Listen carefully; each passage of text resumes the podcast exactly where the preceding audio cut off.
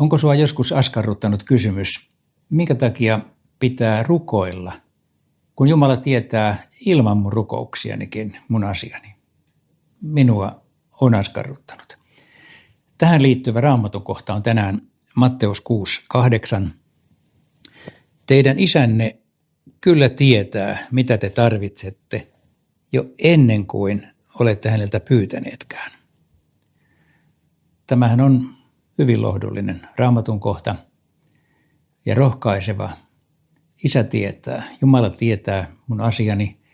Mun ei tarvitse aina osata niitä nimetä, kun mulla on huolia ja ahdistusta. Mä tiedän, että taivaallinen isä tietää sen. Se on hyvä asia. Mutta tänään pohdin, miksi sitten ylipäätänsä rukoilen, jos isä tietää jo ennen rukouksiakin.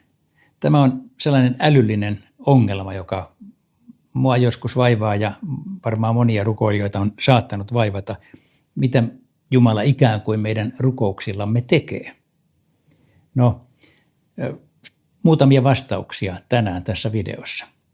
Ja yksi vastaus on tällainen, että lapsi keskustelee isän kanssa. Siis isän kanssa tarkoittaa tietenkin ensin tavalla kuka tahansa lapsi, kenen tahansa isän kanssa. Jos siis lapsen ja isän väliltä puuttuisi keskusteluyhteys, se, se on aivan kammottava tilanne. Lapsi ei koskaan pyytäisi isältä mitään. Hänellä ei olisi mitään asiaa isälle.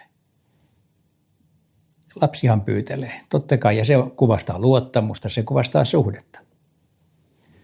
Rukous on tätä lapsen keskustelua taivaallisen isän kanssa. Hän odottaa, että pyytäisin. Ei hän ajallinen isäkään aina anna, suinkaan aina anna lapselle, mitä tämä pyytää.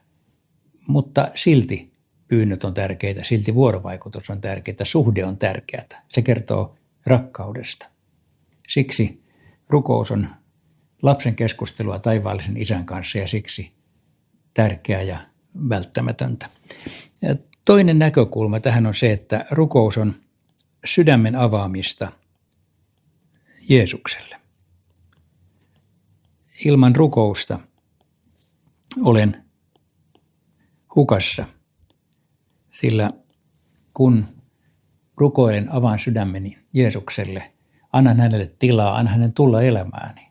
Ja sen tähden rukous on aivan olennainen osa tätä ö, suhdetta taivaallisen isään ja Jeesukseen. Mutta kolmanneksi, kun tätä pohdin, miksi täytyy rukoilla, niin minulla on tämmöinen yksinkertainen vastaus, koska raamattu sanoo niin. Siis ö, tämä oikeastaan riittäisi. Jos raamattu kehottaa rukoilemaan, minä rukoilen.